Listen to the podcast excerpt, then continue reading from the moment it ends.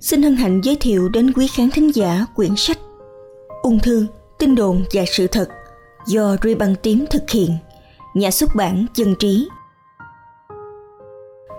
Tin đồn số 36 Cần sa là liệu pháp điều trị thần kỳ. Cho tới nay, cần sa vẫn chưa được sử dụng như thuốc điều trị ung thư chính thống trên bất cứ quốc gia nào. Ngoài ra, cần sa còn nằm trong danh mục các chất gây nghiện cần được quản lý, hay nói cách khác, cần sa là một chất ma túy theo định nghĩa trong pháp luật nhiều nước. Định nghĩa này vẫn còn đang tranh cãi ở nhiều nước. Ma túy là thuật ngữ dùng chung cho các chất có nguồn gốc tự nhiên như morphine, cocaine, cần sa, bán tổng hợp như heroin hoặc tổng hợp như các chất thuộc nhóm amphetamine có tác dụng lên thần kinh gây cảm giác hưng phấn, dễ chịu, giảm đau và gây nghiện. Việc lạm dụng các chất ma túy gây các hậu quả xấu cho sức khỏe của người dùng. Các chất ma túy kích thích sự hô hấp, làm tăng nhịp thở, dùng quá liều có thể gây ức chế hô hấp, ngưng thở. Nếu không cấp cứu kịp thời, có thể gây tử vong. Việc hút ma túy lâu ngày còn ảnh hưởng đến việc nguy cơ ung thư phổi. Đối với hệ tim mạch, ma túy có thể làm tăng nhịp tim, co thắt động mạch vành, gây đau thắt ngực, nặng thì bị nhồi máu cơ tim. Ma túy còn có khả năng ảnh hưởng đến hệ sinh dục và dẫn tới vô sinh. Ngoài tác dụng tạo hưng phấn sảng khoái cho hệ thần kinh, ma túy có thể gây co giật, ảo giác, đột quỵ.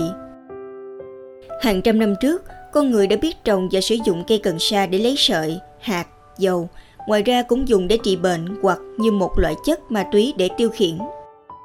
Trong cây cần sa có 3 nhóm phân tử hóa học chính là flavonoid, terpenoid và hơn 60 loại cannabinoid. Cannabinoid là thành phần chính gây tác dụng ảo giác và giảm đau, trong đó hợp chất hóa học delta 9 tetrahydrocannabinol THC là cannabinoid có hoạt tính mạnh nhất và thành phần cao nhất trong cây. Ngoài ra, cannabidol CBD cũng là một trong những cannabinoid được đánh giá có nhiều triển vọng trong điều trị ung thư. Ở cơ chế phân tử, các chất cannabinoid này tương tác chủ yếu trên các thụ thể có tên là CB1 và CB2, viết tắt của cannabinoid receptor trên bề mặt của tế bào. Các bạn có thể theo dõi trên hình vẽ. Sự tương tác này sẽ làm kích hoạt một loạt các phản ứng trong tế bào và kết quả dẫn đến cảm giác hưng phấn, dễ chịu, giảm đau như chúng ta thường biết.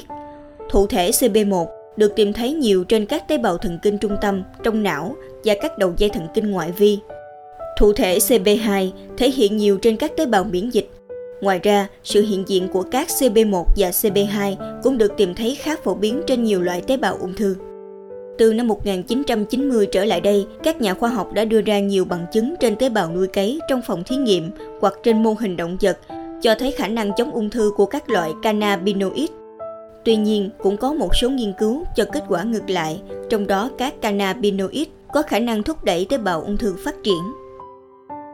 Các nghiên cứu trên tế bào ung thư hắc tố, melanoma, ung thư vú, breast carcinoma và ung thư tuyến tiền liệt, prostate carcinoma, nuôi trong phòng thí nghiệm cho thấy cannabinoid ức chế sự phát triển của ung thư thông qua quá trình chết đã được lập trình của tế bào apoptosis và sự tự thực bào autophagy.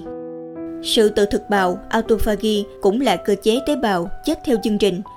Trong đó các cơ quan của tế bào bị bao bọc bởi lớp màng đôi tạo thành một thể được gọi là thể tự thực autophagosome.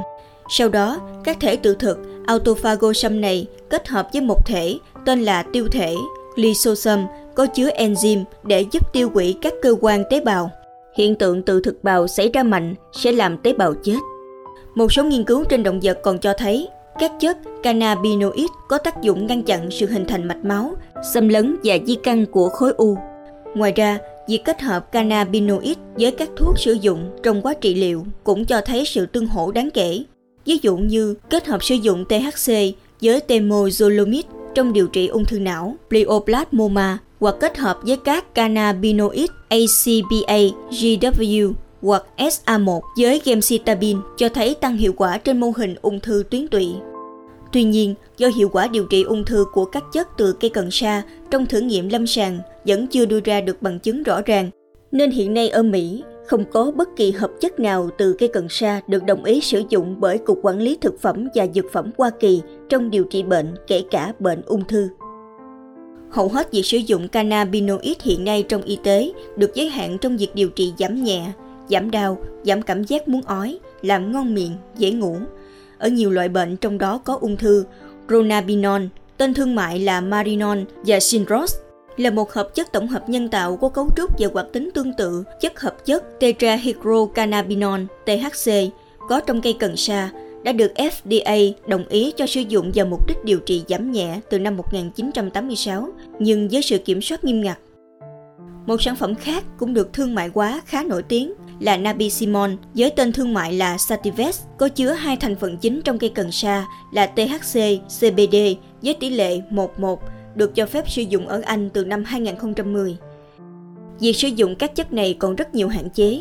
Trong trường hợp bệnh nhân là trẻ em, Di viện Hàn Lâm Nhi khoa Hoa Kỳ American Academy of Pediatrics còn nghi ngại việc ảnh hưởng của các chất này lên sự phát triển thần kinh của trẻ. Tóm lại, đây là một hướng điều trị ung thư mới và có nhiều triển vọng, nhưng không khuyến khích mọi người tự điều trị bằng cách sử dụng cần sa hoặc các chất ma túy khác.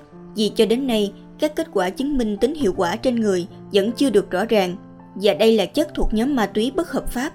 Dù định nghĩa này còn đang tranh cãi trong pháp luật nhiều nước, nhưng tác hại của việc sử dụng cần sa là rất lớn, cụ thể tính gây nghiện về mặt tâm lý của cần sa rất cao. Người sử dụng cần sa sau một thời gian sẽ trở nên lệ thuộc và có những triệu chứng như bồn chồn, buồn nôn, mất ngủ, chán ăn. Ngoài ra, việc sử dụng các chất này để giảm đau hoặc giảm nhẹ các triệu chứng phụ của các phương pháp điều trị ung thư khác nên được sự đồng ý của bác sĩ điều trị. Sự thật, cần sa là chất dùng để điều trị giảm nhẹ trong ung thư, hiện không phải là thuốc điều trị ung thư. Tiến sĩ Nguyễn Hồng Vũ Cảm ơn quý vị khán thính giả đã lắng nghe sách nói Ri bằng tím, ung thư, tin đồn và sự thật. Kính chúc quý vị nhiều sức khỏe, an khang. Xin chào và hẹn gặp lại.